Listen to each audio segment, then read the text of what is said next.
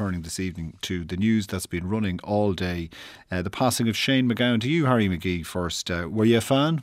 Oh, huge. And um, Rum Sodomy and the Lash was a very important album to me as a teenager. It was one of those albums that uh, defined my teenage years and defined everything about life. I mean, the mixture of something that was uniquely Irish uh, with uh, one of the uh, great kind of youth culture kind of uh, moments in the 1970s, 1980s uh, punk, and then uh, the indie rock scene that emerged afterwards. Fusing both of them was a revolutionary thing in itself.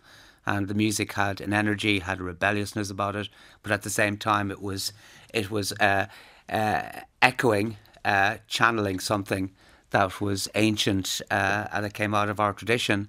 And I think he was very important, not just for Irish people of my generation, but for people like him who were the sons and daughters of Irish immigrants who grew up all over England, who had this kind of split identity, the plastic Paddies, as they're sometimes pejoratively called, who were born in England, had English accents, were familiar with the English culture and the English milieu, but went home to farms in places like Shinrone uh, Galway, Kerry, Dublin, Meath, all over Ireland every summer and had this huge connection uh, with home and also in London and elsewhere went to Irish clubs, listened to Irish music, uh, were exposed to GAA and to hurling. So there was this duality mm. that he encompassed in his, his music. So for me, it was extraordinary. But for those, I think, who grew up as, as Irish people born in London to Irish par- parents, I think that he was almost like a, a, prophet who, who came along to them. He was colossal. Yeah, Malcolm Noonan, I,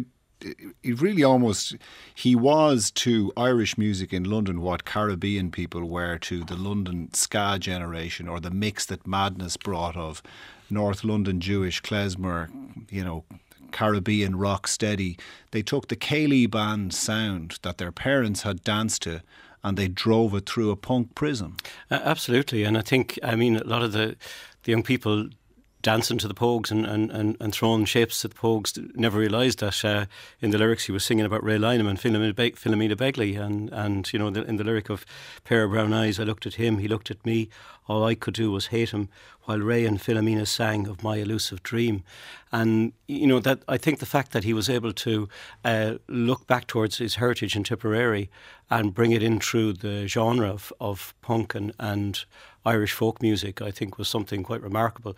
I, I you speak for, as, a, as a punk yourself. I was going to say a former punk, but I suppose mm-hmm. once a punk, always a punk. Yeah, I think you're always a punk generally. Um, but I, I, I, I, mean, the first time I saw the Pogues, I saw them a few times, and it was in a, a, a disused cinema in Carlow when I was a student there, and um, I, it was just mayhem when we walked in and they came on stage, and I think the gig lasted about we were about 15 minutes in and someone threw a bottle up at Shane and Shane retaliated and that was the end of that. The whole place descended into absolute anarchy.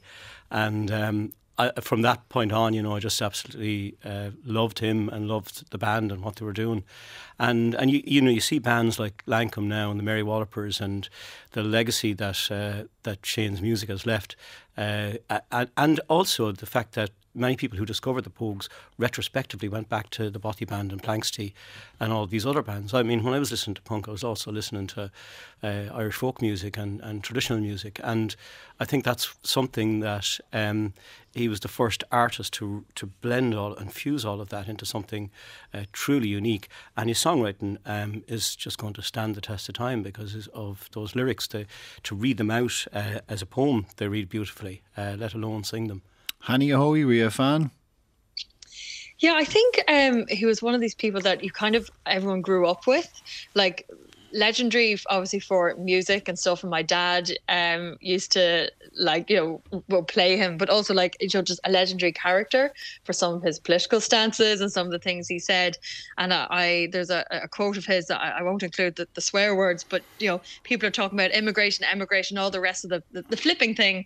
That's all rubbish. We're all human beings. Mammals we're all rocks plants rivers flip borders and they're such a pain in the, the, the, flipping behind if i could paraphrase in such a way you know and just how he um how he managed to like just encompass something you know so succinctly. And i think it was michael d. Higgins that said you know his his lyrics were poetry. Like i i was reading some of the the lyrics he wrote just reading them today.